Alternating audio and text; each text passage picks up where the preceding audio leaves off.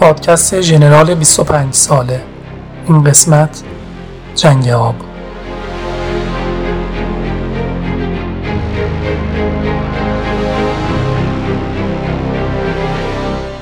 اوایل جنگ مسئله اصلی پیشروی عراق بود و همه دست‌اندرکارا دنبال راههایی بودند که جلوی پیشروی دشمن رو بگیرن، به طوری که ارتش عراق رو دشت هموار و صاف خوزستان ظرف 3 روز به نزدیکای اهواز رسیده بود.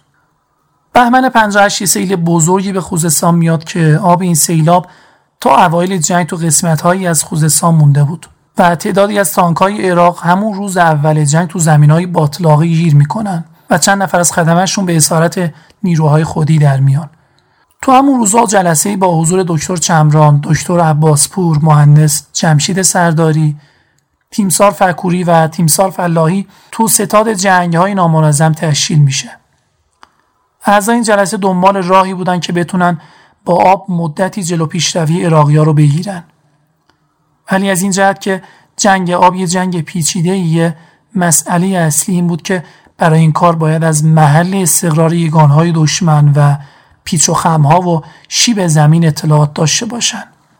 14 مهر 59 گزارشی به دست مهندس سرداری میرسه که میتونست گره این کارو باز کنه. این گزارش از حسن باقری بود، با این مضمون که برابر اطلاع یک گروه از گشتیاشون تو حاشیه رود کرخه تعدادی کانال متروکه است که به نیروهای دشمن که تو روستاهای زیر رودخونه مستقرن مسلطه. نیروهای خودی میتونن این کانالا رو دشمن باز کنن و از جاده هویزه به اونا حمله کنن. این گزارش مهندس سرداری رو به گلف میکشونه تا ببینه که این حسن باقری کیه، آیا میتونه رو شناساییاش در مورد بقیه کانال‌های متروکه هم حساب کنه یا نه.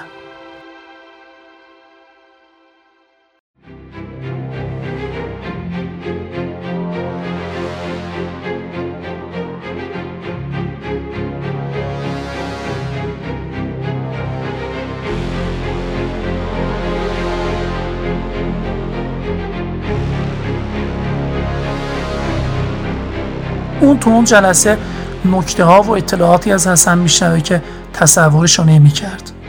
اون میگه که حسن باقری مثل یک کارشناس با سابقه در مورد جریان آب خوزستان اطلاعات داشت و این برام خیلی عجیب بود.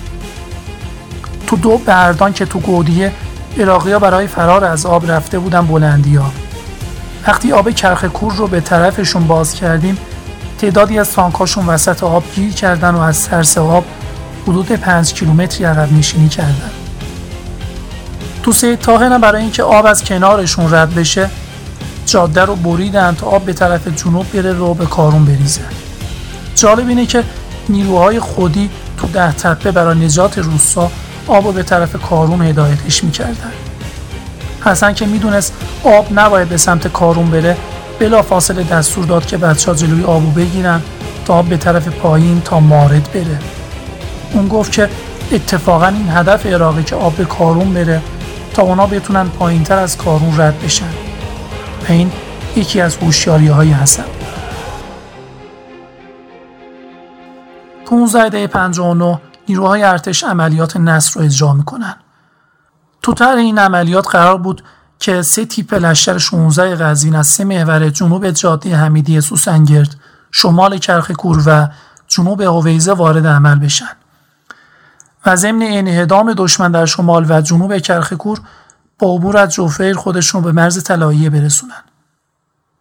علاوه بر اون عملیات دیگه‌ای به نام توکل برای روز 20 دی طراحی شده بود که در صورت موفقیت عملیات نصر نیروها باید از سمت ماهشهر و آبادان به خرمشهر می‌رسیدن و در نهایت دشمن رو تا مرزای بین المللی عقب می‌روندن.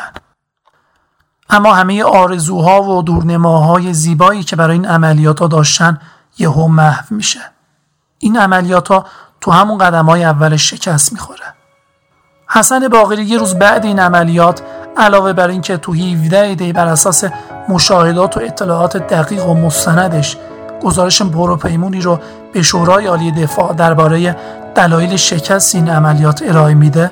تو اون روزای سخت پیش سرهنگ سیروس لطفی فرمانده لشکر 16 قزوین میره تا شاید بتونه کمکی کنه. سرتیپ سیروس لطفی بعد شکست عملیات نصر و عقب نشینی یگان‌ها اقدام به جنگ آب میکنه. آب میتونست تو بعضی جاها جلو دشمنو بگیره، ولی خب این جنگم اهلشو میخواست. خود آقای لطفی در این مورد میگن که نیروها رو تا جایی که میشد عقب کشیدیم.